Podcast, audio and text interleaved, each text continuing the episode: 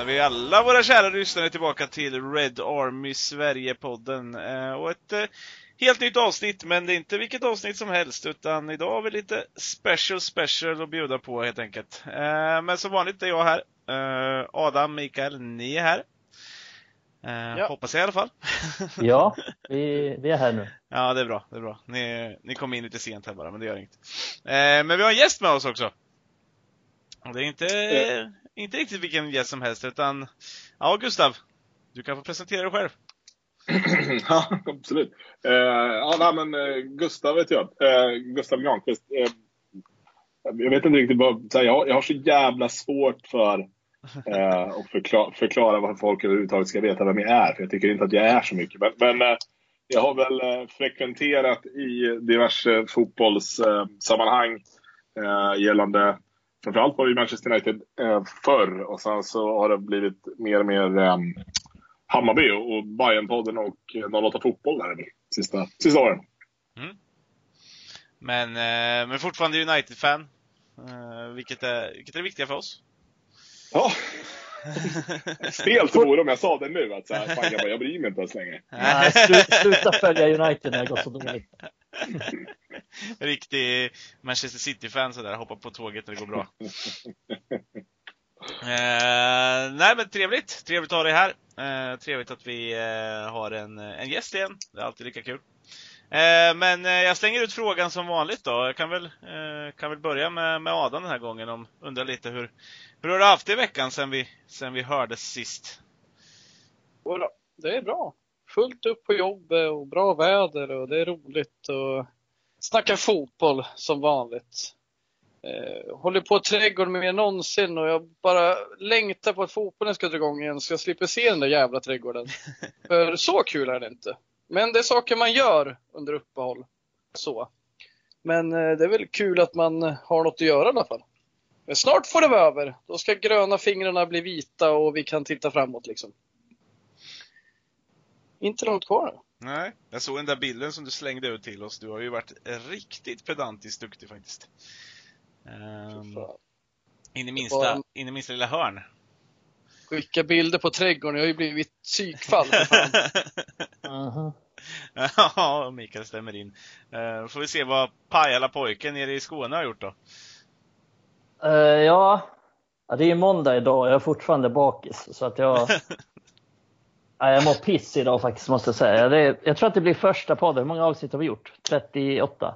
Ja, det här 37? Är, ja, det här är 39 tror jag. Ja, och det blir första gången jag inte dricker en öl till den här podden.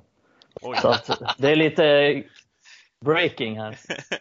Nej, så jävla illa är det faktiskt. Fan, det är illa. illa när vi ändå har besök hela vägen från, från London. Som gästar oss idag. Mm, eller så är det för att jag ska vara skärpt. För att Ja, okej. Okay. Så att jag ska är man kunna skärp... vinna kanske en argumentation mot honom eller så. okej, okay. är man så skärpt? Då måste, jag vara, då måste jag vara nykter. Ja, okej. Okay. Men du är ju bakis. Jag vet inte. ja, men... Gustav då? Hur har London eh, behandlat dig? Nej, men det är ju, eh, jag kom hem hit igen, när det var Stockholm senast. Det var 17 mars tror jag. Och då, det här är grejer som man aldrig kommer glömma. För då den 17 så är det um, uh, St. Paris Day. Uh, och jag bor ju och tillsammans med en, uh, med en irländska. Så vi hade, hade middag här, vi var åtta pers tror jag. Det var en tisdag. Och det, blev liksom, det var stimmigt. Det var liksom inte jättestört, men det var ändå stimmigt. Uh, och då hade liksom då hade jag kommit från Stockholm. Jag, vet, jag hade haft några inställda möten som var för att folk var såhär, nej men man ska nog inte träffa, träffa andra nu och så. Men det hade liksom inte blivit någon lockdown eller någonting än. Och så hade den middagen, så typ vid 11, halv 12 tror jag, så började vår granne smsa och, och säga att jag är läkare, det vet ni om. Alltså, ni ska inte vara så här många i grupp. Ni kan ta fest nu. Fick vi svara det. Jag har absolut ingen aning om att du var läkare. Hur fan skulle jag veta det? Eh, och dessutom, vi är åtta pers. Jag vet inte. Men, eh, och sen, sen var det väl eh, söndagen därefter tror jag som eh, vi gick in i lockdown här. Så att, det var ju några veckor där då man absolut bara fick gå ut för att träna eller att handla. Så att jävlar vad jag gick och handlade eh, under några veckor. um, så. Men nu, nu har det väl öppnat upp sig. Nu får man faktiskt träffa människor och så, här, så nu börjar man bli lite normal. Men man, man började ju känna att man var liksom ett halvt psykfall eh, vissa, vissa dagar. Eh, så att, eh, det, det är bra att jag kommer ut och, och får prata med folk och får vara med om sådana här grejer. Så det, det, alla, det är bra. Det var bra. Går, går åt Det rätt där håll du nämner nu med handla och idrott, eller vad säger man, gymmande, gym är fel ord, men man fick ju ut och jogga liksom. Och man fick, det där är just England, för det där vet jag när man följer fotbollsspelare att de visar upp att ah, nu tar jag den här dagliga rutten. Liksom. Mm, Eh, mm. Det där måste ju varit speciellt. Och liksom, hur, hur illa gick handlandet? Liksom? Gick du och köpte cigg fast du inte rör sig? Eller vad, liksom, vad snackar vi? Eh, nej, men det var gärna liksom att man, man, var, man, man handlade aldrig tillräckligt på liksom, så måndagen. Så, så gick man och handlade på eftermiddagen så handlade man aldrig tillräckligt. Man var tvungen att gå iväg till, för att handla lunch. Och sen så gick man iväg igen på eftermiddagen för att handla till middagen. Så. Ja. Ehm, det som är, som är grejen med alltså skillnaden med att flytta från Stockholm, som man tycker är liksom en, en storstad, är att det är ingenting liksom, mot, mot det här. Eh, och jag har ju levt med liksom, bil i, i 10-15 år nästan. Eh, så att normalt så brukar vi åka, åka och handla på en stor ICA. Liksom. Eh, men här är det ju väldigt mycket mer gå till lokala Sainsbury och handla det man behöver. Eh, så att det var, ja, det var vissa, vissa märkliga kvitton, det ska jag liksom inte sticka under stol med. Det sjukaste var Sausage ju- rolls. Ja, exakt. Det sjukaste var ju, eh, det var ju nästan liksom folk alltså, som man mötte och som man stod i kö och liksom så här, som tittade argt på när man stod 10 centimeter för nära. Och så här. Det var ju en bisarr bizarr värld. Det är ju kvar fortfarande. Alltså, jag var på en cykelbutik idag och skulle eh, hämta upp någonting, så här click and collect order. Och sen så fick jag kö i en timme och 40 minuter. Och eh, sen när jag väl kom in så fanns inte ens den grejen som jag skulle ha. Utan jag skulle vänta på onsdag i alla fall. Eh, alltså det, är också, men det ja, var ju lön så det, det är väl okej. Men, eh, men det, så det är väldigt, det är, väldigt mycket. Alltså, nu ska vi öppna butiker igen här. Eh, hyfsat normalt den 15 juni. Eh, så får vi se hur det går. Men ehm, det, är, det, är en, det är en konstig värld. Det är också så här toppen timing man har i livet. Liksom. Flyttade hit i augusti och sen kom det här i lagom till liksom, våren när man skulle sitta i på alla, alla pubbar och alla beer gardens hela, hela sommaren var tanken. Det blir inte så mycket av det. Ja. Nej. Det, är ändå, det är ändå intressant hur snabbt man har vant sig vid allting. Jag kände nu typ, jag kollade någon tv-serie så reagerade på att de kramade så mycket i tv-serien. Mm. Vad fan har de på med? Jag reagerar fan på en high five. Det är sjukt Ja. vad lätt påverkad man är.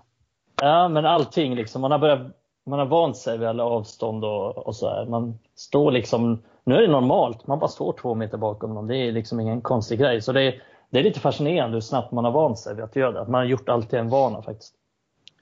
Man väljer att gå runt en hylla istället för att trängas i gången med samma tant som, som går där också och sådana där saker. Det, är- ja. Ja.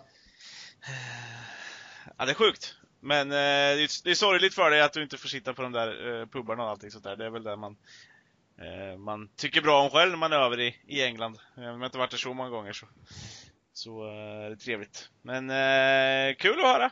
Kul att höra att ni har haft det bra ändå. Eh, själv har jag mest haft det stressigt. Eh, jobbat som en gris. Som man tydligen gör på SOS Alarm under sommaren. Eh, men det har jag ju lärt mig nu efter fem år så att det, det är väl bara att köra på. Eh, men vad säger ni? Är det dags för lite Galej och Depay? Jajamän. Yes, och eh, ja, varför inte börja med de, de tråkiga delarna då? Vi kör Depayen som nummer ett idag tycker jag ändå. Eh, och om jag inte minns fel så har vi en, en Michael som har någonting att bjuda på. Ja, jag hittade en eh, Depay. Och det är vår kära Marcus Rojo som har brutit mot, på tal om coronapandemin, så han bryter mot eh, restriktionen i Argentina för andra gången. Så att nu börjar de bli eh, i Estudiantes som han är utlånad till, börjar bli trötta på honom så att de eh, kommer inte köpa loss eller försöka köpa loss honom eller försöka förlänga hans låneavtal eller någonting sånt. Så att de vill skeppa tillbaka honom till Manchester och det är ändå rätt fascinerande att den jäveln är kvar i klubben. Fan, det här var den bästa depayen på länge. Det är ju så mycket som är fel i det här. Ja. Alltså bara det att de inte vill ha honom är ju... Uh. Fan, han blir ju kvar här. Vi kommer aldrig bli av med det. Jag kommer Fan. aldrig bli av med honom. Det är han och Sanchez och och gänget som kom med. Och Pereira. Ja, det är sydamerikanska gänget här som... Ja, hur, alltså, lirar han någonting i Argentina? Eller har han lirat någonting i Argentina? Eller hur, Ja, han har gjort eh, några få matcher, men han har mest varit skadad faktiskt. Så att nu skulle han... Nu verkar han inte vara skadad för att han skulle gå och spela padel med sina polare. Och de har ju rätt, de har ju rätt hårda restriktioner i Argentina och, haft det ett bra tag nu så att nej, han verkar inte tycka att det är så kul att vara hemma. Är det rätt sport för honom att utöva när han är så skadebenägen nu också? Liksom? Han är ju så jävla sallad, den där Han är killen. så jävla... Han är inte den vassaste kniven i lådan. Vadå, så han, han bröt mot restriktionerna för att han skulle spela paddel. Ja, precis.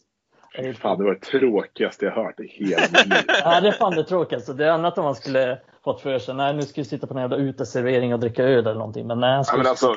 Bättre att göra man- Grealish då. Exakt. Ja, men, eh, Kyle Walker eller Hudson Odoi. Alltså, liksom, de, britterna vet i alla fall om de gör det på riktigt. Liksom. De Ja, göra det ska bli fan grisa ordentligt. Eller hur? Nej, Så då, jag tror dock att det var hans första, att det var när han bröt mot den första gången, då hade han någon slags fest tror jag, hemma. Men eh, nu var det paddel. Ja, det är sjukt. Ja. Ja, nej det, jag kan hålla med Adam. Det var en av de bättre på länge för det är så många fel i det där som, som inte gynnar Manchester United om man säger så. Fan meningslös han är, Marco Rojo. Alltså. Vilken jävla meningslös människa det är. ja. Eh, men, Helt klart. Helt jävla... Men sluta! Han är slut i huvudet. Ja, Det Han roliga var jävla- att, ja, det roliga var att Glazer stoppade övergången när United ville sälja honom till Everton. ja. Bara, nej, vi kan inte sälja till en konkurrent. Ja, visst. Jävlar vilken deal det hade varit, bli av med honom till Everton. Men det hade ju bara varit bra. Everton köper ännu fler avdankade gamla spelare så att de inte kan bli bättre. Och vi hade blivit av med Marcus Rojo. Det hade ju varit fruktansvärt trevligt faktiskt. Ja, nu blir det ju svårare att bli av med honom. Mm, det kan man ju säga. Om han håller på så här också. Men det kanske är hans idé också. Han, han gillar inte restriktionerna där borta och märker att England börjar släppa på det. Då gör vi något så vi får komma tillbaka. Yes. Mm. Yes.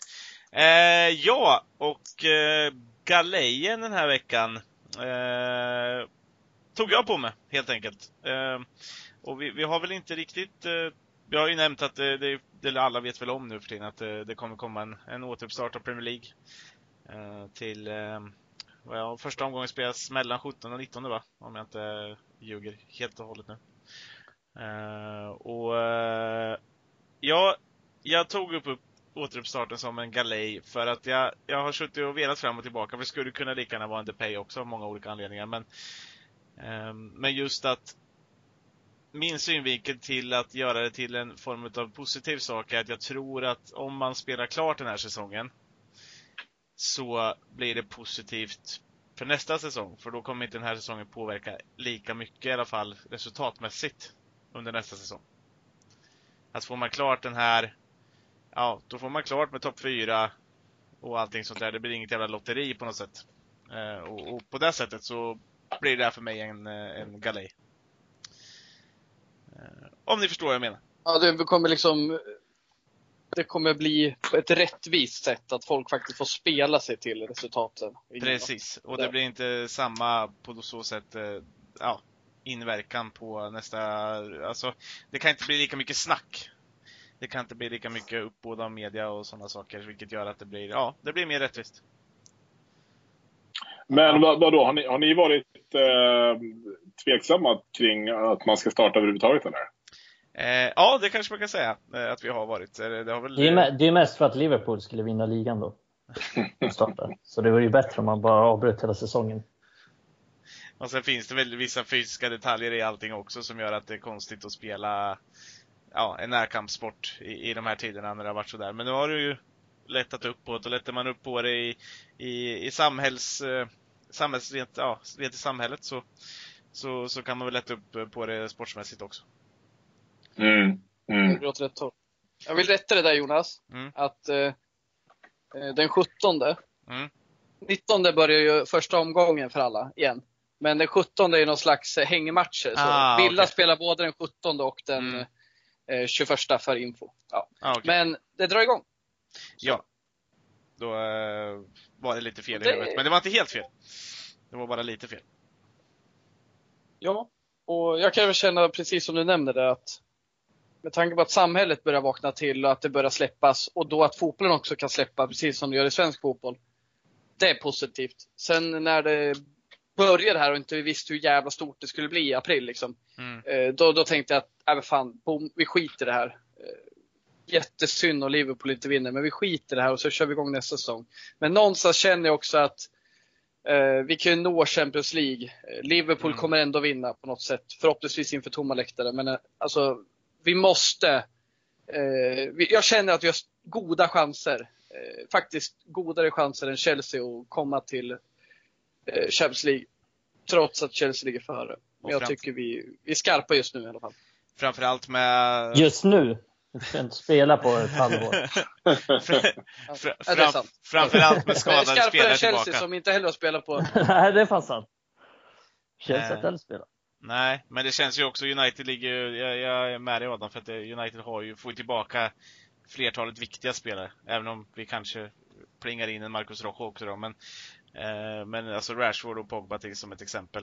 Eh, får man tillbaka två sådana spelare så måste ju det bara betyda positivt med hur det gick innan också. Ja, så vet jag inte det här med Hudson och Doy, om han blir borta nu också. Chelsea tappar spelare som visserligen inte varit jätteframstående år. Blivit petad till förmån för typ Pedro ibland. Men eh, sen tror jag typ att Kanté tror jag fan är borta hela säsongen. Eh, det är Ja. ingen liten spelare att bli av med. Eh, så det känns positivt så, om vi ska jämföra oss med Chelsea. Det, det sjuka är ju att hela omstarten kan bli helt meningslös. För att säga att tabellen slutar som den gör och sen så torskar City. De går väl upp i KAS nu idag va, tror jag. Ja, kring, kring sina överklaganden och det. Torskar de Ja. det i alla fall så spelar det egentligen ingen roll. Det spelar ju klart. Så det, det finns jättemånga aspekter i det här. Jag, jag var väl ändå så här. Kände mig ganska från början att det finns, alltså Premier League är ett så globalt stort fenomen att det finns alldeles för mycket pengar eh, för att man liksom in- inte ska spela klart det. Eh, men sen ska man även komma ihåg att eh, liksom här borta så, så är det ganska, ganska mycket av debatten har ju handlat kring eh, om, om Premier League-klubbarna, eh, hur mycket de ska gå in och hjälpa de lägre divisionsklubbarna med. Ja. Eh, för det är ju sjukt många där som har, som har, eh, som har det jävligt tufft. Och mycket av, av de här reglerna kring att de inte får visa, att de inte visar matcherna klockan tre eller klockan fyra fler eh, handlar ju om att folk ska gå på, på lägre divisionens fotboll istället och, och se till att de, de får in pengar och, och sådär.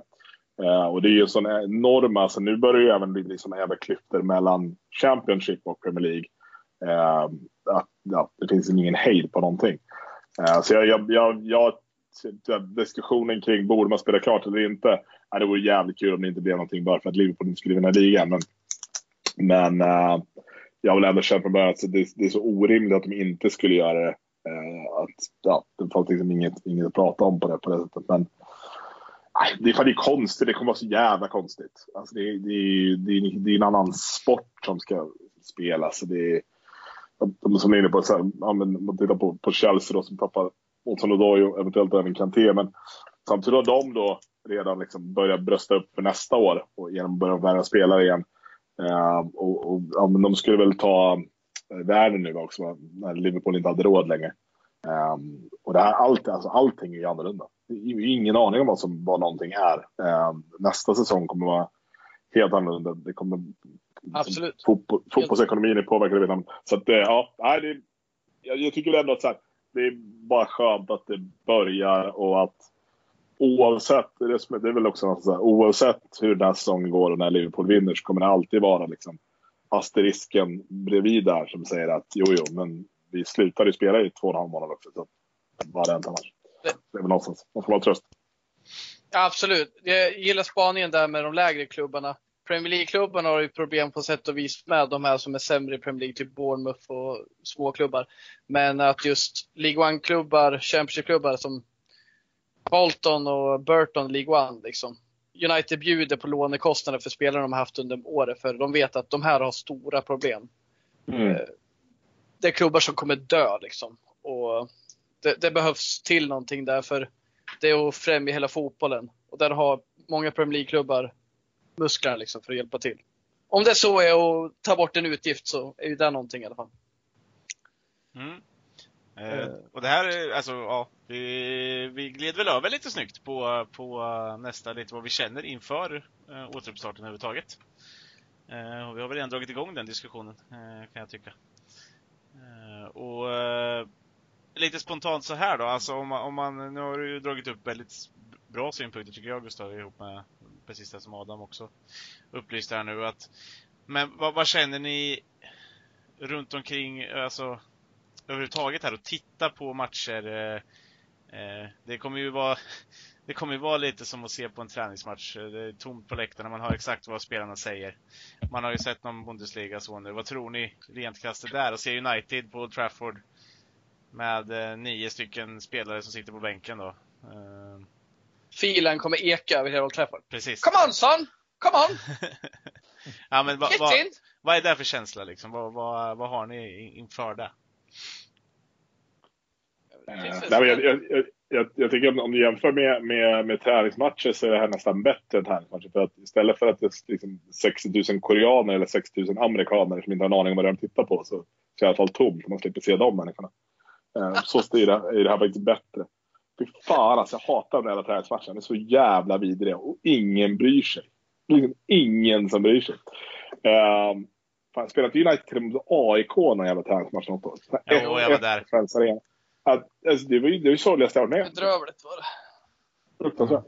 Eh, nej, nej, men så att, det, är klart, alltså, det, det var någon som, som sa här nyligen att på ett sätt så ser jag mer fram emot att se på, Eh, för oss som följer svensk fotboll också väldigt mycket, så, så det, på ett sätt är det kommer vara roligare att titta på, på Premier League utan publik än att titta på Allsvenskan utan Premier League, eller utan publik. För att ja, det kommer i alla fall vara liksom, tempo och bra fotboll.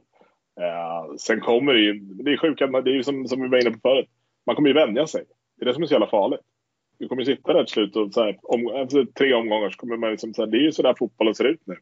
Eh, och då är det så man kommer liksom komma ihåg det på något vis. Alltså det kom, man kommer ju ta det för vad det är. Hoppas jag. Ja. Ja, men, ja, men det, jag, jag förstår vad du menar och det, det är väl lite det som är det farliga också för vi vill ju som sagt inte vänja oss vid det.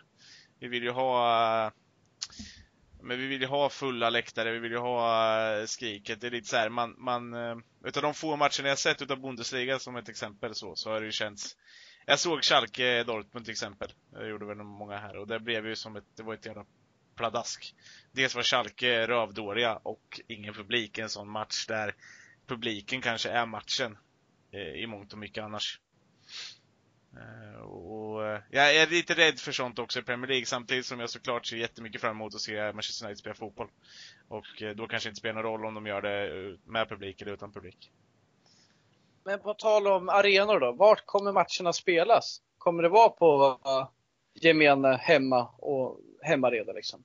Det var ju något snack där, Mikael du snackade något om att Liverpool hade ju något speciellt för Everton och Liverpool där. Mm. Det är väl inte bestämt eh, just var Everton-Liverpool ska spelas, men det var ju snack lite om, om andra matcher också, bland annat Manchester United mot Sheffield United. Men som jag förstått det ska väl den trots allt spelas på Old Trafford.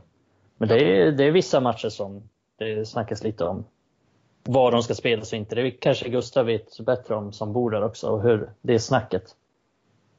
Nej, det, kan, alltså det sista jag kommer ihåg, att jag- så här, det var ju det här med att man pratade om att man skulle liksom samla alla och köra liksom superveckor och bara matcher typ varje dag. Men det, det dog väl ut sen. Så nu, om jag Mm. förstått rätt så nu ska väl allting spelas på, på respektive hemma, hemmaarena.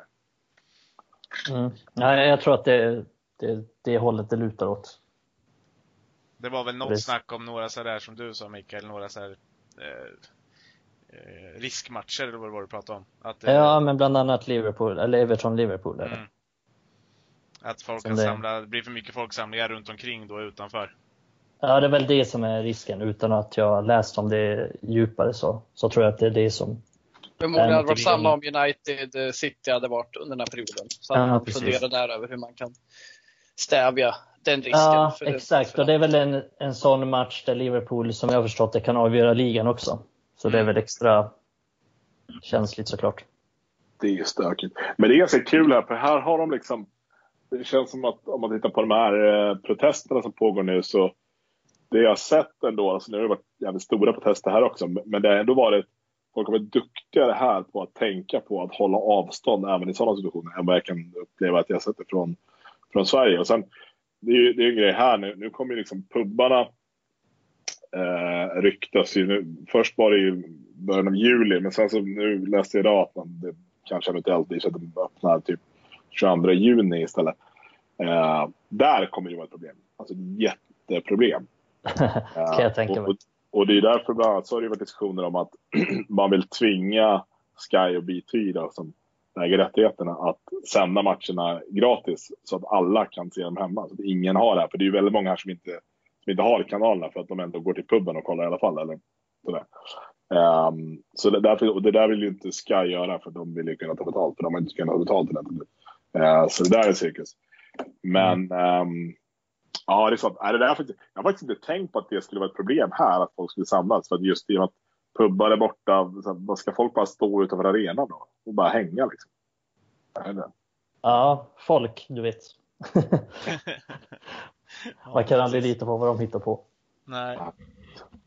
Nej, det är nästan större chans att idioterna här i Sverige lyckas göra någonting. Ja, men du, du har ju rätt i det. det är ju, jag upplever inte som att det är så många som bryr sig nämnvärt i Malmö i alla fall. Det är liksom fullt på varenda uteservering och det är inte så många som bryr sig om corona här, får jag känslan av. Nej, Vad har ni gjort i förebyggande då för att stoppa eller för att eh, förklara hur ni ska sitta och kolla United på midsommarafton klockan nio? Eh, supa ner alla så ni kan kolla matchen eller? Nej, jag ska jobba dagen efter så att uh, jag tänker att jag spenderar midsommarafton själv. Fan, smart Jonas. Själv med United. Jag ska också jobba. Jag säger Nej, samma, jag ska fira midsommar själv i år. Tror det mottas bra. ja. Uh, nej, jag löste det ganska snyggt där tycker jag. Uh, så sett. Så, så är det inga problem. Uh, men jag, Nej, det kommer ju bli det. Man, man blir extra sugen också när de inte har, när det liksom är så här första matchen och så. Ja, men också så som United avslutar, som du har varit inne på förut Mikael, att de avslutar så bra. Uh, och då skapar det en ännu större hype kring dem på något sätt. Uh, och då, då, vill man ju gärna se det här och att då också till exempel att United får tillbaka Pogba och ja, hur kan Bruno och Pogba gå ihop om de nu får spela? Och Rashford får spela med Bruno som var så bra när han kom, när han kom in i januari. Icke att förglömma att Andreas Pereira gjorde sista målet och nu ska han jävla fortsätta glänsa. Men trycker inte han ur sig Början på att, en era. Att det räckte med ett mål så skulle han få lite självförtroende. Ja, ja, ja. Det är ju tur att det blev paus. Annars har han ju jävla vilken hybris. Hans skott från 35 meter som slaskmålvakten fumlade in. Ja, herregud. Uh, jag måste ändå ställa frågan runt återuppstarten här. Jag vet att vi tog upp det som en depay någon gång där när det um, kom rykten om innan de startade Bundesliga, just det här med, nu är det ju klart för Premier League eh, med avbytare och sånt också, att uh, vid tre tillfällen får man byta fem spelare och du får ha nio stycken på bänken. Jag, äh, jag gillar ju inte det alltså. Fan bisarrt alltså, vilken jävla avveckling av fotbollen. Ja. Herregud vad moderna fotbollen förstör nu alltså. Vad är det för jävla beslut? Alltså, ser ni något positivt med det om man ser ur underhållningsvärde? Är det att man ska få se fler spelare eller? Alltså vad är det positiva med det? Jag menar, det måste ju bara vara någonting med att spelarna ska klara det fysiskt liksom. Mm. Att du ska byta fler. det förstör det ju sporten åt sin helvete i min mening. Ja, det är väl det som är tanken. Öka klyftorna också, om man ser det i, i, bland mm. lagen. Så det, ur det underhållning, eller underhållningsperspektivet så blir det, ju, det blir inte jämnare liksom.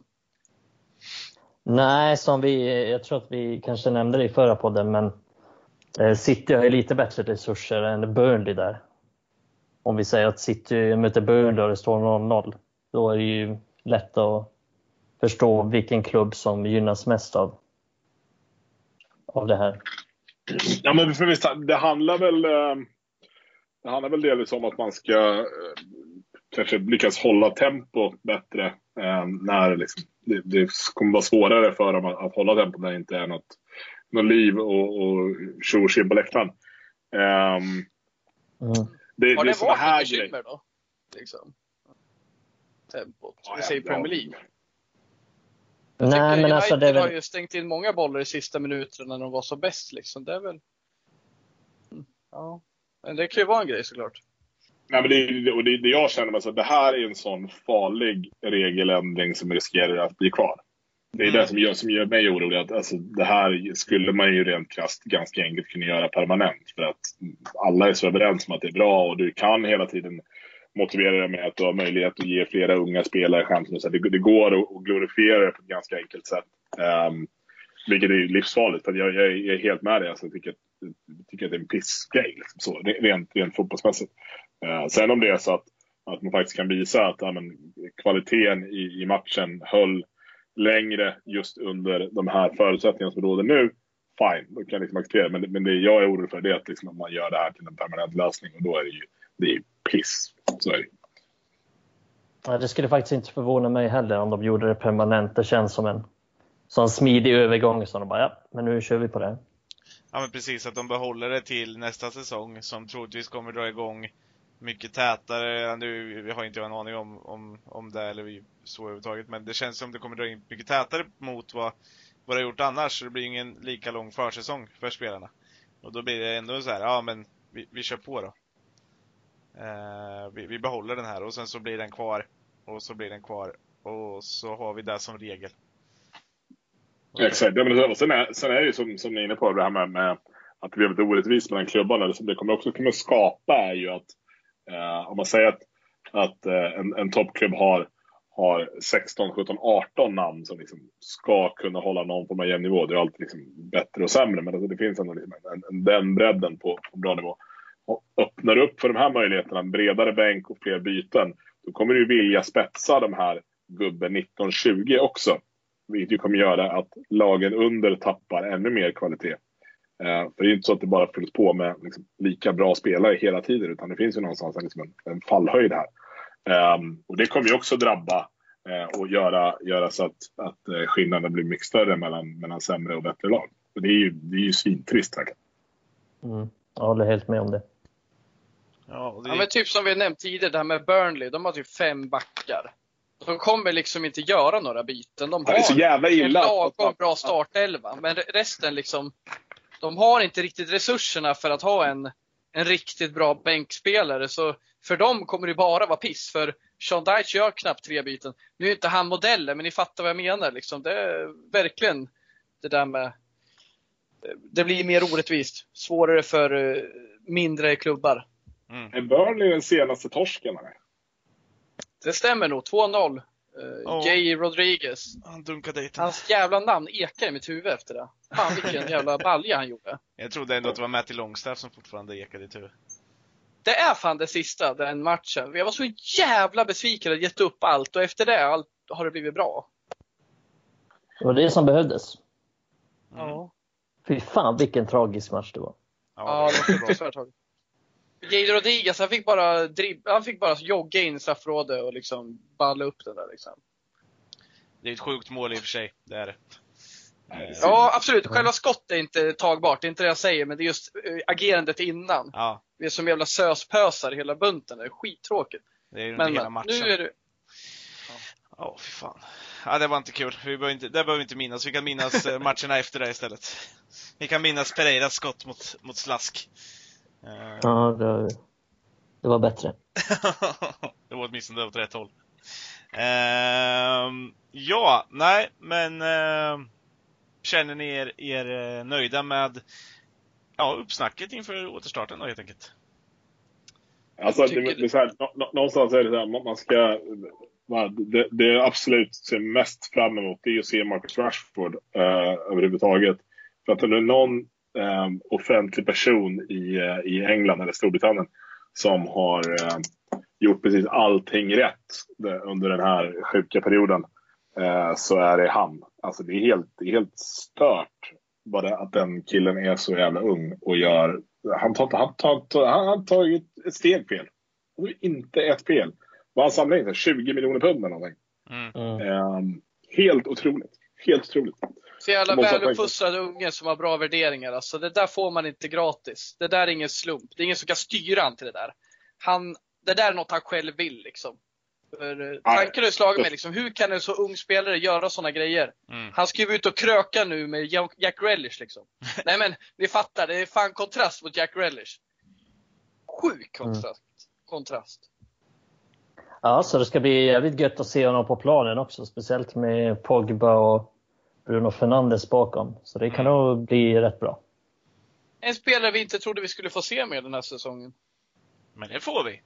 Högst troligt. Ja, mest troligt ja.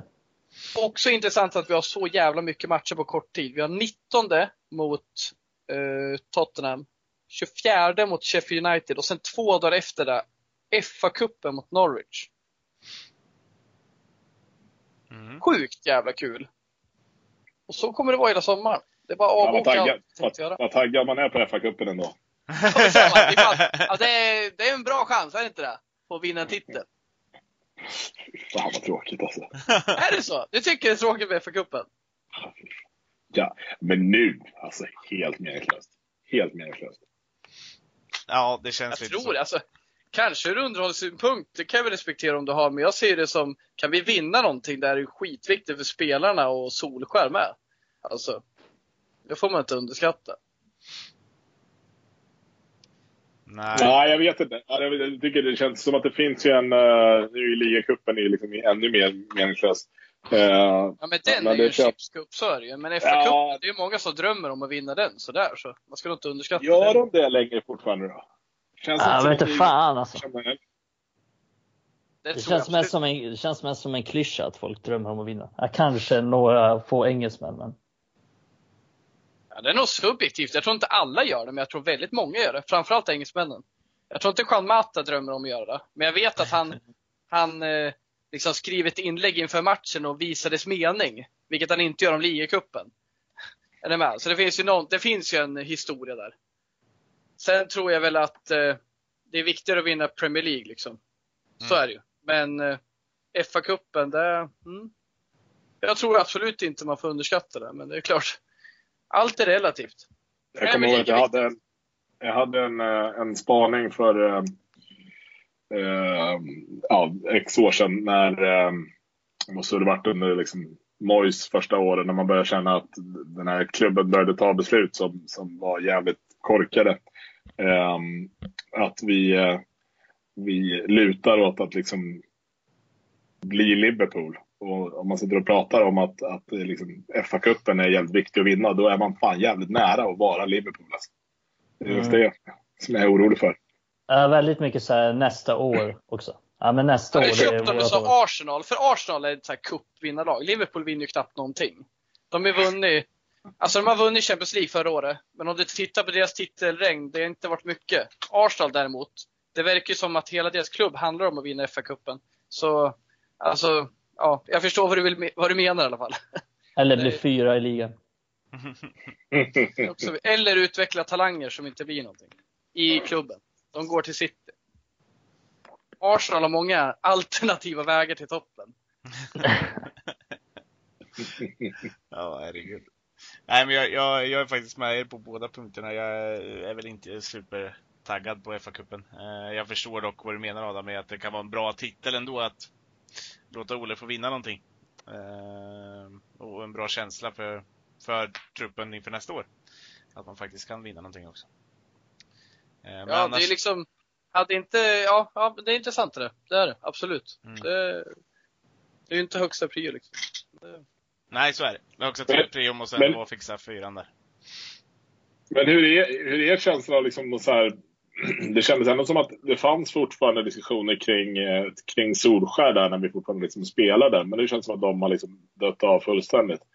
Eh, är, är ni helt liksom lugna med att, med att han ska köra nästa år och, och, och så vidare? absolut inte. Inte för mig alltså. Jag tycker han, han har gjort bra ifrån sig eh, på sistone. Men det har ju handlat om mångt och mycket det Bruno har gjort när han kom in. Och det var ju hans val att ta in honom och så vidare. Men jag har ju inte sett någon linjen på att det här är beständigt. Alltså vi hade Bruno i en månad. Men det krävs ju mer för att se att Solskär ska liksom vinna fem matcher på rad mot lågt stående motstånd som ställer till det för oss. Eh, så vidare. Och Nej, absolut inte trygg, men jag kan ju inte sitta. Jag tycker han gjort det bra nu på sistone, Solskär. Men det var inte länge sedan vi förlorade mot Burnley som sagt, eh, matchmässigt. Nej, det blir, men det känns nästan som att alla tar för givet att nu kommer det funka med Solskär. Men jag håller med, jag är absolut inte säker på det. Eh, och, ja, det, det återstår väl att se. Han är som sagt han har gjort det bra på slutet, men jag är fortfarande mycket tveksam till honom, måste jag säga. Det är väl lite som vi har nämnt innan att det är, det är väl upp till bevis nu och se, bevisa att det inte var en, eh, alltså bara en, en engångsföreteelse eller en, en, en period utav bra resultat som man även hade när han kom in. Utan att eh, det kan bli lite mer eh, vanligt att vi får se de här prestationerna och att det inte bara var Brunos intåg som gjorde att det blev så heller. Mm. Eh, Utan det, det, det, han har ju lite, han har ju ganska mycket kvar att bevisa men samtidigt så, här, så här, det känns inte, det är inte rätt timing att sparka honom nu om jag säger så. Är ingen- Nej.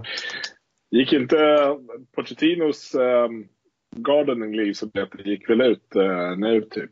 Han är väl fri att signa. Ja, precis.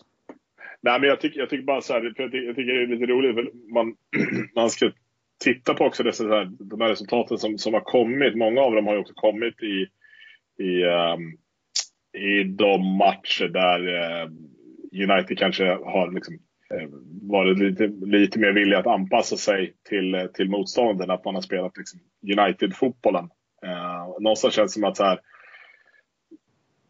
ska Ole Gunnar fortsätta och ska han nå framgång så, så känns det som att han kommer ju mer rikta in sig på att eh, 5-3-2 är ett jävla kanon, en jävla kanonuppställning och det räcker för oss att kontrollera matcher och vinna med 1-0 eller 2-0. Eh, snarare än att, att titta på liksom DNA United, hur, vilken typ av fotbollsspelare vad har vi för, för gubbar på plan. Eh, förstår ni vad jag menar? Och den, liksom, det vägvalet någonstans. Hur viktigt är det att vinna? Hur viktigt är det att vinna rätt? Så. Ja, det där är ju asintressant. Vi snackade om det att hans matchplan den här säsongen mot, det nämnde vi för något avsnitt sedan, Mm. att hans matchplan den här säsongen när vi möter lag som är väldigt bra av våra konkurrenter, så har det funkat bra med den uppställningen. Och personligen har jag ju köpt det den här säsongen att det funkar så med tanke på att vi är under ett ombyggnation liksom. Han börjar sålla ut lite spelare sakta och ta in lite unga spelare. Men det vill jag inte se på lång sikt. Jag vill inte leva med att han kör 5-3-2 varje gång vi spelar hemifrån och möter något lag som är vår toppkonkurrent. Så absolut att vi måste eh, liksom fortsätta vara ett offensivt lag som styr vissa matcher. Men att jag har lite tålamod om det här sker om ett år eller två år.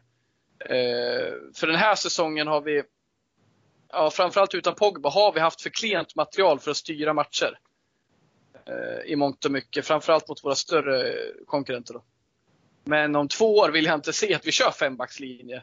För jag tycker det är för tattigt att se AVB som en wingback. Ska han spela, ska han i min mening vara en av fyra backar, inte en eh, femte liksom som ska vara behållningen offensivt i en sån taktik. Men det beror ju på hur man spelar fembackslinjen då. Det är precis som du säger att, ja men använder man AVB där då, ja men då kanske det är, fel. Men har vi någon Vilket annan... vi gjort den här säsongen. Precis ja. Vi har använt honom uteslutande. Men spelar man en wing. 5-3-2 och har någon annan typ av spelare, alltså förstår du vad jag menar? Då, då kanske man spelar 5-3-2 på ett annat sätt. Det finns ju olika sätt att Ja, spela då dem. kanske vi till och med blir ett, lite mer spelförande. Lite mer spelande 5-3-2. Mm. Framtiden. Men, och ja, attackerande. Men det beror på vad man har för spelarmaterial också och det kan ju ändra sig på två säsonger, så är det absolut. Ja, men nu har vi precis köpt en ytterback för 50 miljoner pund. Mm. Så det är väl lite det som har varit Uniteds problem också. Man köper en massa spelare och sen har man ingen riktig röd tråd i hur man vill jobba med dem. Mm. Och skulle man byta till 5-3-2 då behöver vi ha någon bättre än Fambisaka. Jag är helt övertygad om att hans offensiv inte kommer utvecklas tillräckligt för att han skulle kunna vara en wingback av klass. Kommer han aldrig bli, det är jag helt säker på. Men han kommer vara en bra ytterback i, defensiv ytterback i en fyrbackslinje. No doubt. Ja. Yes. Eh, bra snack gubbar. Nästa punkt på listan om man säger så.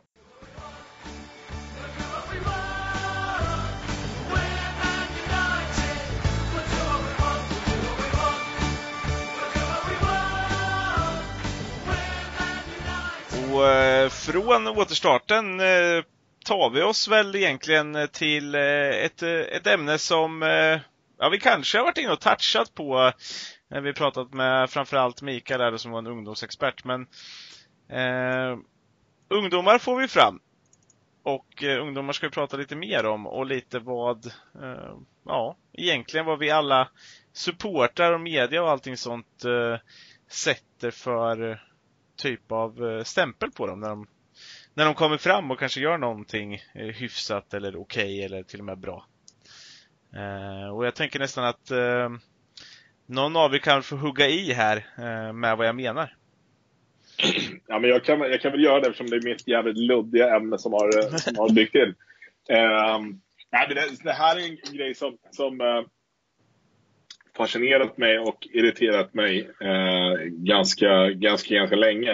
Uh, och det bottnar väl kanske i att nej, när jag skrev och, och härjade väldigt mycket mer offentligt om, om United så, så tvingades man ju någonstans, eller tvingade sig själv också någonstans att liksom gå ännu djupare. Även liksom titta på U18-matcher och, och, läsa på om U18-spelare och hela den där grejen. Sen, så minns jag liksom från, från den tiden att, det är ju tio år sedan, men, men att liksom, även då fanns det en, en, en, form, av, en form av vurm kring United och unga spelare. För att vi, vi har den här självbilden av att vi är liksom en talangfabrik. Eh, och det här har liksom finns även idag. Jag vet, det är ett, par engelsmän som jag följer som, som liksom efter, efter varje match så, så ska de hänga ut någon som inte var tillräckligt bra och så, så liksom slänger man upp någon, någon yngre kille eh, som borde spela istället. Eh, och jag vet att någon, det är en kille framförallt som heter Tom McDermott. Jag vet inte varför jag följer honom, för det kan verka vara en idiot. Men, men det är i alla fall, jag tror att det är för att jag bara vill bli irriterad på någonting. Men han, han brukar väl han brukar hugga framförallt på att Lindelöf inte borde spela, istället borde liksom Tuan Sebe spela. Och det är så här, och varje gång jag läser det här så tycker jag så här, vad fan har han gjort? Alltså han har inte, inte visat någonting. Och det här rekordet som, som United har och, och som fortfarande håller med antal liksom, matcher med akademispelare på planen eller på bänken. Passerade 4 000 här en gång i, typ under säsongen. Eh, och vilket är ju fantastiskt. Men det finns också ett behov då av att liksom, de här ska ta nästa steg oavsett vad.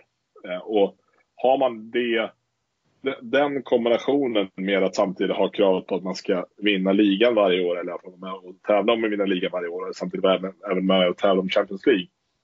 Det går liksom inte idag. Det är helt omöjligt. Eh, så där är det liksom någonstans, jag ska försöka förklara vad jag menar med det. Att det finns ett behov hos United-supportrar av att lyfta unga spelare. Också kanske det här lite för att man vill säga att man var först. Mm. Så jag menar med det? Att man liksom vill vara den som, så här, ja jag såg banne mig liksom Chong när han var 14. Han, jag visste redan då att han skulle vara helt otrolig när han hoppade in mot PSG i Champions League. Så. Mm. Jag, jag, kan känna lite så här med, med vissa spelare, verkligen. Jag kommer ihåg eh, Josh Harrop. Jag tror att det var mot Crystal Palace vad kan det vara, 2017? Angel Gomes och Scott McTominay gjorde debut. Ja, men Josh Sharp startade den matchen tror jag. Eller om han hoppade in, men han gjorde mål i alla fall. Och då var det så jävla många som sa bara, ja men vi behöver inte köpa någon ny liksom, ytterforward, för vi har ju Harrop nu. Och jag hade ju följt liksom Harrop i flera år, så jag visste ju att det, alltså det är en liksom så här Championship-spelare, men han kommer ju aldrig vara i närheten att ta någon plats i United. Och då, då får jag verkligen den känslan som Gustav snackar om nu, att det är så jävla många som drar fram det ur bakfickan fast de inte har en aning om vad de snackar om. Men däremot så kan jag också känna att med vissa spelare, typ Mason Greenwood, så har jag som hypat honom i flera år kunnat få lite så här skit från vissa. Att ja, men bara för att han är en egen talang så blir han hypade. Så att jag kan verkligen känna båda sidorna av det här. Att det ibland kan slå fel. Att, för det är ju väldigt individuellt eh, hur det är. Så att, ja, men, intressant ämne verkligen. Och jag, jag, kan hålla med dig till viss del, men också inte så att säga. Så att, för att det kan verkligen, ibland så är till exempel Greenwood i det här fallet, eh, jag är ganska övertygad om att han kommer vara en ordinarie och central spelare i United under många år framöver. Och det tror jag stenhårt på den här, eh, just exemplet där med att Lindelöf gör en dålig match. Eh, vilket han har gjort den här säsongen vid några tillfällen och sen att man vill ta in Tuan Sebe. Det tycker jag är så spännande just för att man har inte sett Tuan Sebe eh, blivit testad tillräckligt mycket som centralt alternativ och man vet att Lindelöf är begränsad i mångt och mycket så att den har blivit så naturlig. När man vet att han finns, gör en bra säsong i Aston Villa, han borde testas i alla fall i någon match. Eh, men att man känner att han inte får det. Han var till exempel vänsterback i någon match mot, var det Liverpool han spelade vänsterback mot? Arsenal var det va? Arsenal, ja, skitsamma. Mm. Men alltså, jag känner verkligen igen det där. Jag personligen har ju känt att, ja men fan. Och om det i och för sig handlar om att han är egen produkt eller inte, men den eh, kunde jag relatera till. Fan, eh, let him play liksom. För, för Lindelöf var, har vacklat. Men om vi ska tillbaka till det där. Eh, intressant du nämner Mikael med eh, Harrop, för jag tror ju Mourinho gjorde sig en liten otjänst där. Tog in lite ungdomar, ska helt plötsligt få en annan förväntan på sig. Folk börjar tro att Harrop är en som vi ska signa. Han gjorde ett mål i en helt betydelselös match. Mm. Kommer du ihåg hypen? Eh, absolut. Där kan ja. vi snacka hype. Ja, men det är så, där är ju så många som, ja men han får spela där och han gör ett mål, ja men då är det klart liksom. Nu har han slagit sig in. Det krävs ju så jävla mycket mer och det är det som är det svåra. Att bibehålla den nivån och kanske utvecklas ännu mer också. Det är det där i eh, det svåra ligger för till exempel Brandon Williams nu som har kommit fram. Visst, han gjorde det jättebra i början, men sen ska han också hålla den nivån och ta ännu ett kliv och det är det som är det svåra att göra så att säga. Och där finns det ju så många saker som spelar in. För till exempel Adnan Januzaj var ju en enormt stor talang. Alltså, det är inte många ungdomsspelare som jag har sett som har varit bättre än vad han har varit. Men det, jämför vi honom, hade någon sagt att ja, men Scott McTominay som är, tror att de är lika gamla han och Janusaj. Hade någon sagt att ja, men McTominay kommer komma upp och ta en plats i A-truppen men Janusaj kommer inte göra det. Då hade ju garvat läppen av mig. det är liksom så stor skillnad i, i talang mellan dem. Men sen har ju McTominay otvivelaktigt in saker som inte Janusaj hade. Ja, det, och där tror jag, så det kommer in på lite nästa vinkel här. För att det känns som att man tappar konceptet ganska ofta kring vad det är man jämför. Alltså så här, att jämföra Nanjanusai och, och Scott McTominay, det är, liksom, det, det, är ju, det är inte ens äpplen och päron. Det är ju ler långhalm och, och hela, hela paketet. Alltså det är så olika fotbollsspelare med så olika egenskaper. Men, men, men jag är helt med på att så här, en sån jämförelse skulle någon kunna gjort. Alltså den skulle kunna skett. För att man, man någonstans så här, det är två unga killar. Så mm. man jämför dem. Jag menar så här, det finns ju såklart en anledning till att, att Lindelöf spelar istället för, en, för liksom, exempelvis Tuan Sebe.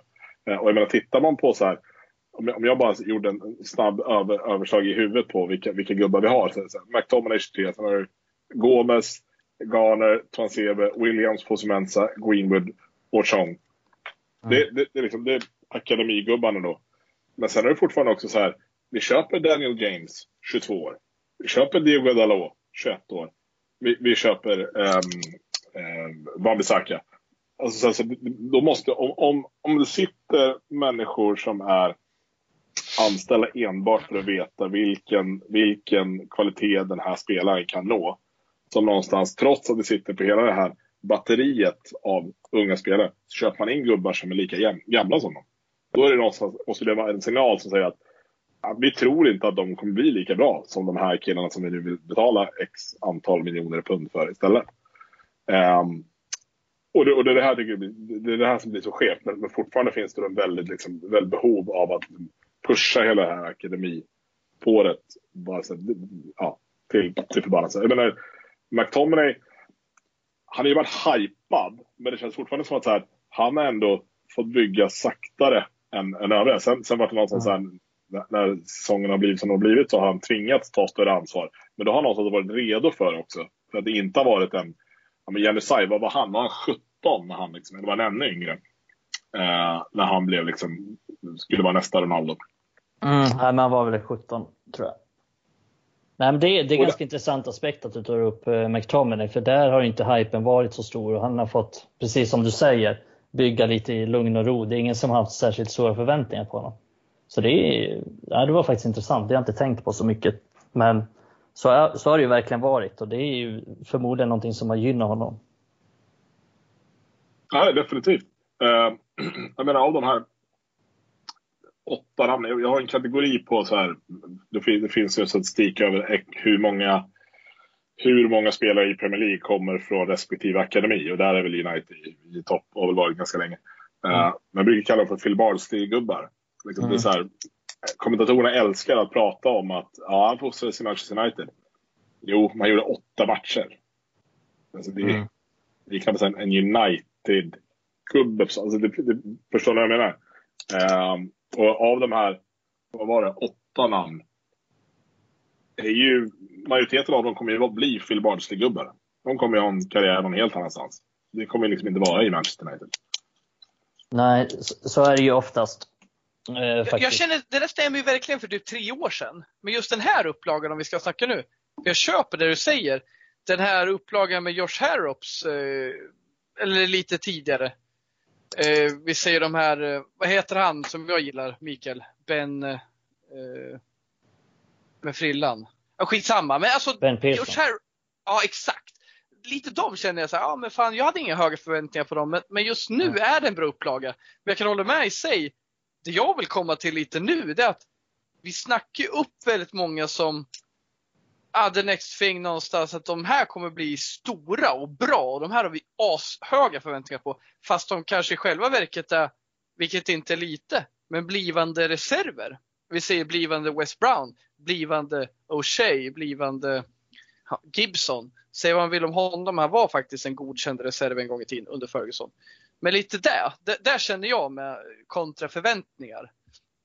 Vad vi har idag. Ja, men då skulle vi, vi snackar inte om Garner som en blivande reserv. Inte för att det är intressant att säga att han, han kommer bli en bra reserv. Men man liksom sätter förväntningsribban högt eh, med honom. Mm.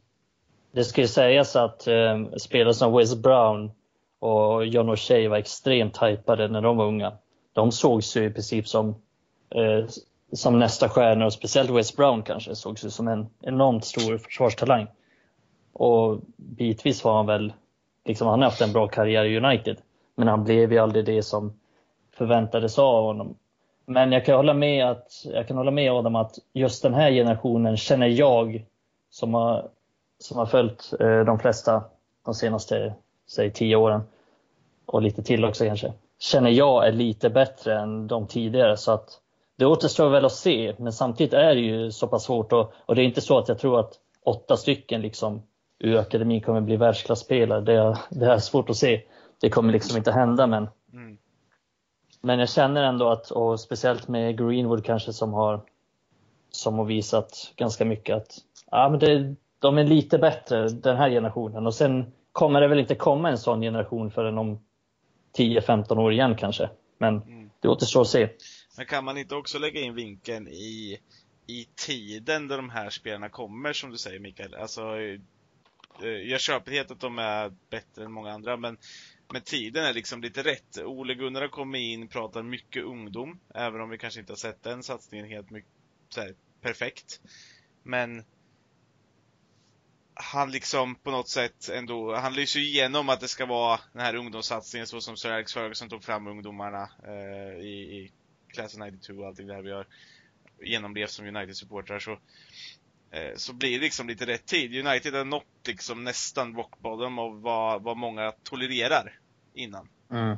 Eh, och sen så kommer det här och då kommer Ole in och ska göra det tillbaka på något sätt. Eh, det ska vara samma gamla United igen och då, då blir det ännu mer fokus på just de här ungdomarna. Att det ska komma här nu, att Greenwood ska ju bli en ny superstjärna. Eh, man vill gärna se Garner bli nya Scholes. Alltså förstår ni vad jag, vad jag är inne och, och petar på eller?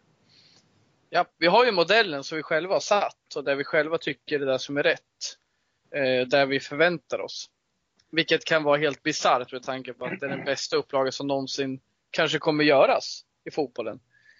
Eh, med tanke på vad de har eh, i antalet eh, upprättat tillsammans i klubben. Mm. Ja, men jag, vet inte, det kanske är så att vi, i och med att vi kom en generation som växte upp med, med den typen av spelare, att vi därmed förväntar oss en, en, en annan egen produktion än vad, vad övriga gör. Eh, för att, som, som, som nämndes, Garner skulle vara nästa på Scholes. Eh, det är ju fullständigt, alltså det, det är liksom, det är kan bli topp tre, ja exakt, kan bli topp tre bästa mittfältare i världen.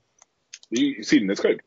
Eh, så att, det kanske, det kanske är den. Och då, då har vi någonstans här, då har vi någonstans löst problemet egentligen. Det handlar om generationsfrågor. Det kanske är våra barn inte kommer att ha det här. För att de såg inte, de hade inte liksom den, den uppväxten. Men jag, jag tycker vi tappar det kanske lite att fokusera på, på de som faktiskt har. Jag menar, som, som jag var inne på Rashford. Jag menar, det är helt otroligt hur bra han har blivit och hur han har kommit upp. Um, och, och så här. Jesse Lingard, spelar han kanske lite mer för att han också är en egen produkt? Det kan liksom slå åt båda håll. Mm. Liksom, hade Jesse Lingard sålts tidigare, eller dumpats tidigare om det hade varit så att han inte hade, hade kommit via United-led. Det finns det en massa regler kring homegrown och, och allt sånt där också. Men, men ja, jag vet inte. Jag, bara, jag, känner att det är någonting som skaver i mig. Och så fort jag ser minsta lilla tweet som lutar åt det ämnet så blir jag lätt förbannad. Lätt förbannad. Det, det första du gör nu det är att gå och avfölja den där Tom McDermott. Ja, Tom McDermott. Han drar åt helvete. Men jag är lite så här, det är lite samma, jag drar kopplingen lätt till att jag liksom är från Norrköping och Norrköping har ju blivit en väldigt sån där i Sverige där det, det, kommer fram många unga och unga gillar att komma till Norrköping. Förstår ni vad jag tänker då just mm. svensk fotboll? Eh, och, och, man, nej. eh, men, men man pratar, man pratar väldigt mycket och då är det så här, unga som kommer fram eh, ska vara så jävla bra. Eh, bara för att de gör en match eller till exempel eh, bara gör en försäsongsmatch väldigt bra. Eh, och då kommer vi United nu här, ja men då fick vi se Rashford komma och han har ju ändå i med det han gjorde i år gjort en, en blivit en, en, en stjärna men med att han tog det här sista steget och faktiskt var en bärande spelare också.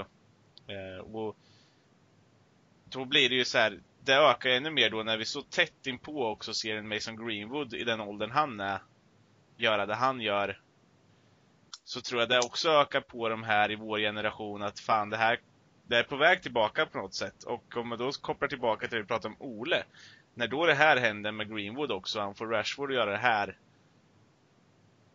Då, då blir det ännu mer det här att man glömmer bort det dåliga som har varit också. Förstår, mm. ni, förstår ni vad jag mm. menar? Absolut. Ja, men jag tycker, sen, tycker man så om man tittar på, på uh, Brandon Williams så är det också så här att ja, han, han har gjort några halvbra insatser, han har gjort några eh, riktigt bra insatser och några kanske dåliga insatser. Men pojkmannen är 19 år. Ja, och back. Och back!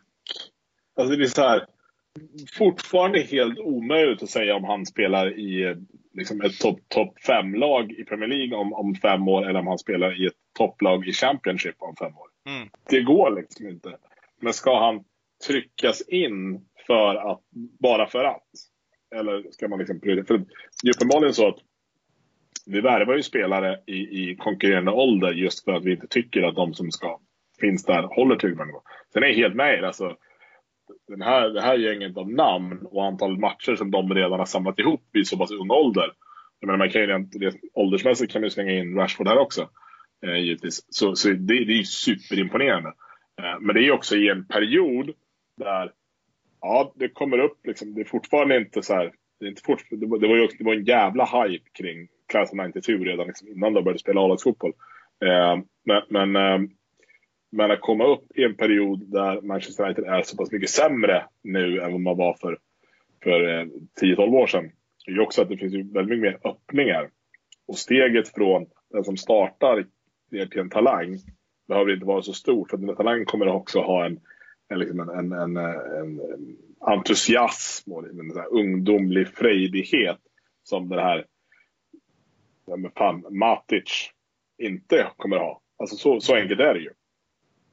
Men det, och det är det jag menar att, så här, att man bara tjatar om det för att det, det, det känns bra i själen. För att det, liksom, det är så man identifierar United. Då, för mig är det då viktigare att, att tjata om vilken typ av fotboll Manchester United ska spela än att killen är född liksom 200 meter från Old Trafford. Mm. Nej, så, så är det ju verkligen. Och, nej, det, jag håller med dig faktiskt där om, om Brandon Williams. För att det är så jävla svår gränsdragning. Eh, han kan lika gärna spela i United och vara en topp 5-spelare, men han kan lika gärna vara i Championship om tre år och vara en sån spelare. För Brandon Williams just är ju han har ju kanske inte den största grundtalangen. Han lever ju mycket på att Nej, men lite som Gary Neville var, att han har mm. riktigt bra inställning och ledaregenskaper. Och och lite så spela med hjärtat utanpå tröjan så att säga. Så att det är verkligen, verkligen svårt att säga. Och det är väl det som gör det så komplext och intressant också. Det är väl därför det är liksom en vattendelare också, för att det kan slå åt båda håll.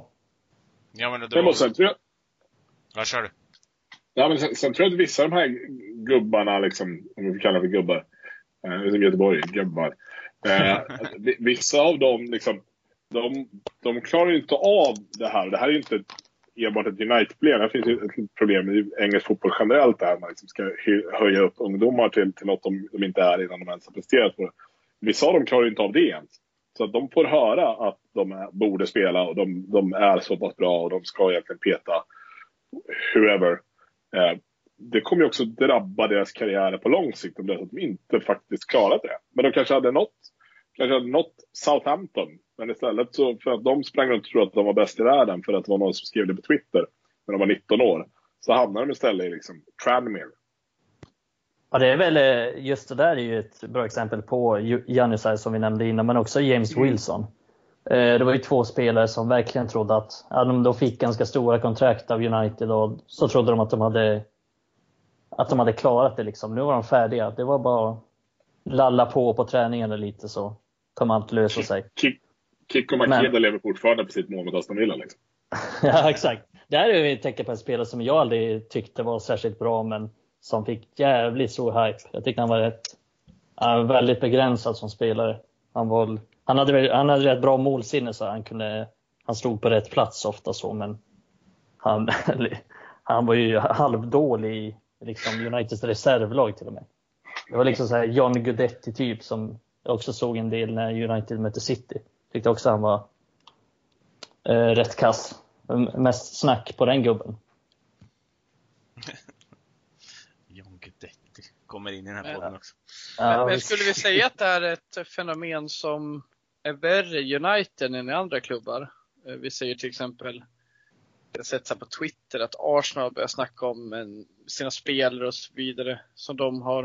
Eh, Jag ser klubbar med mycket eh, fattigare historia vad kommer till ungdomar som hypar upp liksom. Man får ju någonstans, eh, ja jag vet inte vad det är men liksom, jag fattar ju inte vi säger så här, United har ju ändå tagit fram några genom åren och man förstår ju att det finns någon slags förväntan där och att man hoppas på något mer och man vet att det har hänt.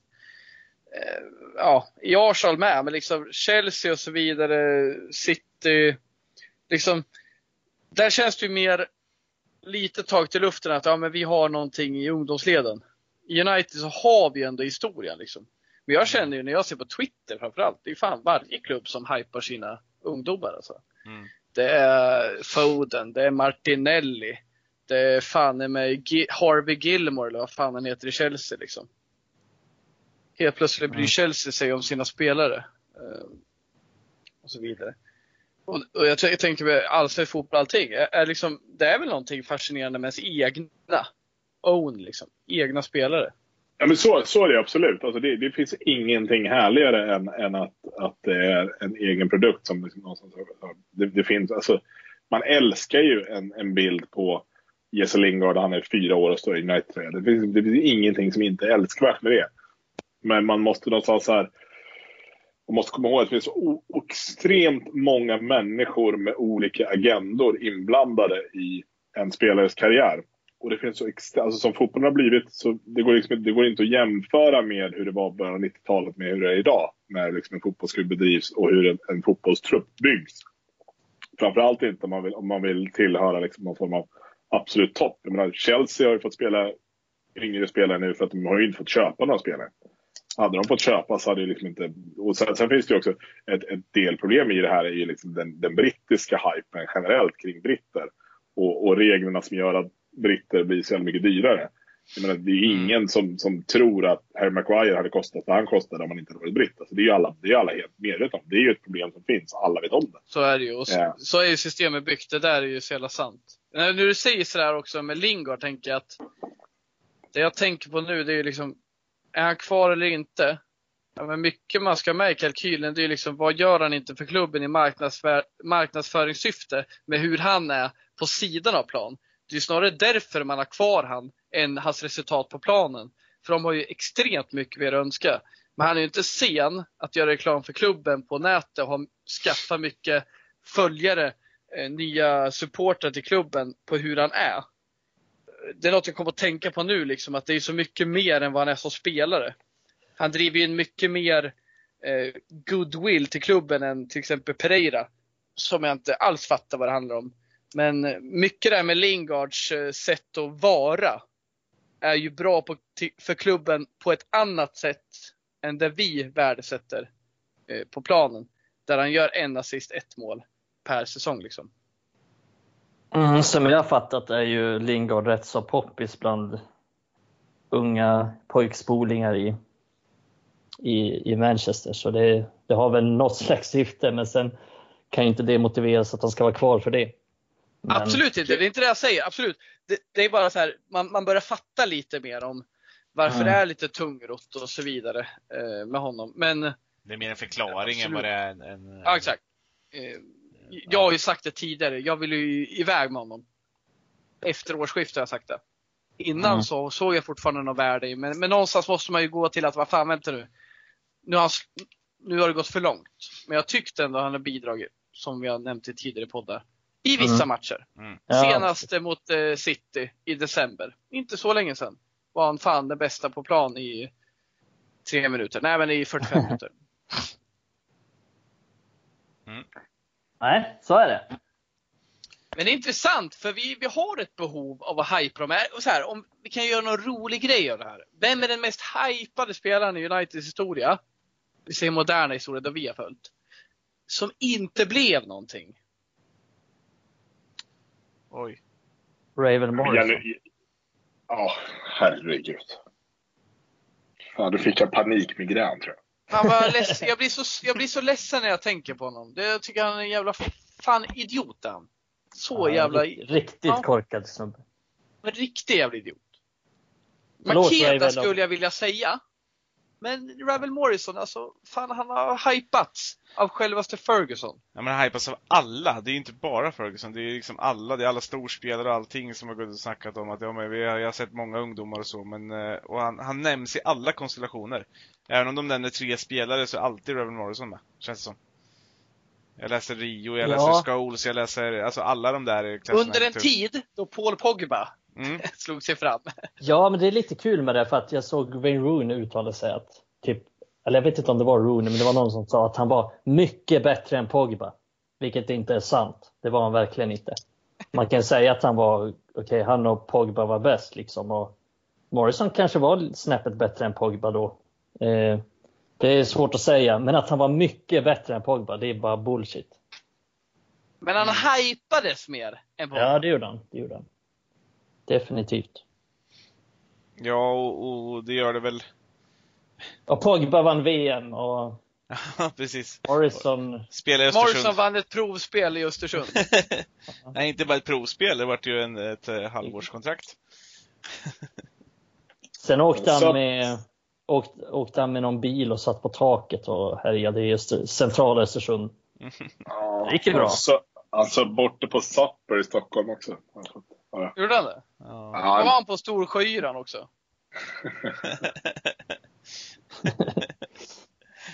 Ja, Ja, det, där kan det, ja, ja, det kan det hända grejer att vara på fest med Raven Morrison kan jag tänka mig. ja, men han är väl i... Är han inte i Sheffield nu eller? Ja, utlånet till Middlesbrough. Ja, kanske han. Fan ska Jonathan Woodgate få ordning på honom? Det är inte så hög eh, sannolikhet i det. Hög moral på båda spelarna. Ja, fy fan. Har du någon hypad spelare du tänker på Gustav? Du som tar upp det här ämnet. Är det någon jävel att... Makedo är enkel att säga, för han fick en extrem hype av gemene man i United-skaran. Men Mm. har vi någon liksom så här lite mer... Nej, men alltså, men alltså, alltså Janusaj är ju också ett jävligt bra exempel. Men, men sen så kan man ju även, man kan titta på sådana som liksom Tom Cleverley eh, också. Alltså här, Just det det. var ju all, de var ju aldrig tillräckligt bra. Alltså så, så enkelt var det ju. Det är klart, det, det fanns ju behov av att känna då att det var han ju visst det. Men... ehm, Men han var ju en bra men han reserv. var- Men han var ju inte så mycket mer än så. Alltså han var ju, Exakt. han var ju som Adam Men, sa, men en han typ. hypades aldrig som en reserv. Han hypades faktiskt Ja. som en långsiktig ersättare till Scholes. Ja men precis. Det var Men, jag han, men jag menar mer, var han bra? Alltså han Ja. var, han var ju, han var ju en bra reserv, men han hypades som någonting annat. Så det är ju ett bra exempel, det var, det var så jag menade. Mm. Kommer du ihåg ett tag när vi körde honom och Andersson som centralt mittfält? Fan vad obalanserat jävla... Fan vad konstigt det här centrala mittfältet är. Vi vann Det var då- matcher. Det var väl de som startade mot uh, Arsenal. När vi vann 8 mot Arsenal. va? Det var Ja. klassiskt. Men de startar ju varenda match, alltså typ de 6, 7, 8 första matcherna där. Men Försvarsspelet var ju aldrig bra då. Det var ju ihåligt som fan. Eh, Men eh, det, det såg bra ut. Det spelas bra fotboll då faktiskt. För att killgissa nu, var det inte de som till och med startade den jävla förjävliga matchen samma säsong mot City? När vi? Ja, det var det tror jag. Förmodligen, för det var också i ingressen av säsongen liksom. Det Ja. var fan. Och det var efter det liksom det eskalerade med, jag tror Ja. inte de spelade lika mycket efter det. In med Carrick. Andersson Ja, tillbaka till bänken. Ja, men det kunde man ändå känna. Så även, för, även den här 8-2 matchen mot Arsenal så skapade Arsenal jävligt många chanser. Mm. Trots att det var ett sargat Arsenal. Coquelin. Spelare- Traoré. Men spelade inte... Carl Jenkinson. Nej, men vad heter Fy fan vad? OLV det luktar om det där laget alltså. Den franska mittfältaren i Arsenal, han startade i den matchen. Eh, Coquelin. Nej, den andra. Han ful, Den ser, andra. ut som, ser ut som att han har, ja precis, den andra fransmannen. Fransk mittfältare. Ja, men alltså Jag han som en ser ut som att han har rökt i 700 år, svart hår, Ja, han som bara har en dåligt överläpp. skägg. Ja, typ. Eh, ja, vad fan heter han? Han gick typ till Spanien sen till Valencia. Det var ju Coquelin förresten. Nej, det var inte. Men eh, han gick till... Eh, men fan, vad heter han? Nej, Eh, vi släpper det. här. ja, vi släpper det. Fan vad dåligt. Jag ska ju veta det här. Men eh, ja. Jag ska... Andersson och Cleverley, fatta där mittfältet att vi fick till det. Ändå. En stund. Fergusons genius. Men, men det ska man ha med sig att spelare som var begränsade, de funkar under Ferguson. Men den, den, den lilla eh, Eh, kostnadsfria eh, verkligheten har inte Solskär. Han kommer inte kunna sätta in Pereira på centralt mittfält mot Sheffield United och få med sig ett resultat. Men det gjorde Ferguson. För hans maskineri oljade av sig själv liksom. Det var ingen som behövde peta in olja i de komponenterna. Det är en sjuk skillnad och det är därför vi kan snacka med ett leende om spelare som Darren Gibson eller eh, Richard Elate kanske. Inte alls. Men ni fattar. Så här otippade spelare att de fanns i klubben. Mm. Ja. Jag kom på vem jag menade, men det var Coquelin som spelade den matchen, så det var helt rätt. Efter lite googling. Jajamän. Så var det Coquelin. Ja, men det var Flamini jag tänkte på. När jag Ja. förklarade spelaren. Han var inte med i den matchen. Nej, det var han inte. jag måste tänka på en annan match, men skitsamma. Det var så det var. Eh, det var Coquelin. Eh, men skits, skitsak samma. Det var, Skitsam. ja, precis. En annan hypad spelare om man tänker i brittisk fotboll om inte annat. Francis Coquelin. Ja. Som inte blev någonting. Arsenal hade en del som de hypade på den tiden. Som Mm. inte blev så jävla mycket. Precis. Men hörni, eh, det är dags att avrunda det här samtalet, vad man ska kalla det, eller den här poddinspelningen. Eh, och eh, som alltid, eh, väldigt trevligt att ha med, er- med er Adam, Mikael. Jag uppskattar alltid er närvaro och eh, vår gemenskap här på, i podden på inspelningarna. Och eh, ja, ny bekantskap men otroligt roligt. Eh, tack så mycket Gustav! Ja, men tack för att jag fick vara med. Det var ju svinkul. Ja, Grymt! Vi ser fram emot att du är med i framtida avsnitt också som gäst. Precis. Mm. Då ska vi se vad som har hänt med Kanske det har hänt, fått någon förändring med Williams och gänget. precis. Nu kör vi, ett uppföljningsmöte. Exakt. Eller så kommer en hypad Hannibal, Hannibal Meshbri upp i, i Ja. podden. Eh, vem vet? Men hörni, tack så mycket och eh, som jag alltid säger, och eh, ni vet nog harangen nu, men glöm inte att följa oss och glöm inte att eh, sprid podden vidare så blir vi här otroligt nöjda. Vi tackar för idag. Bye bye!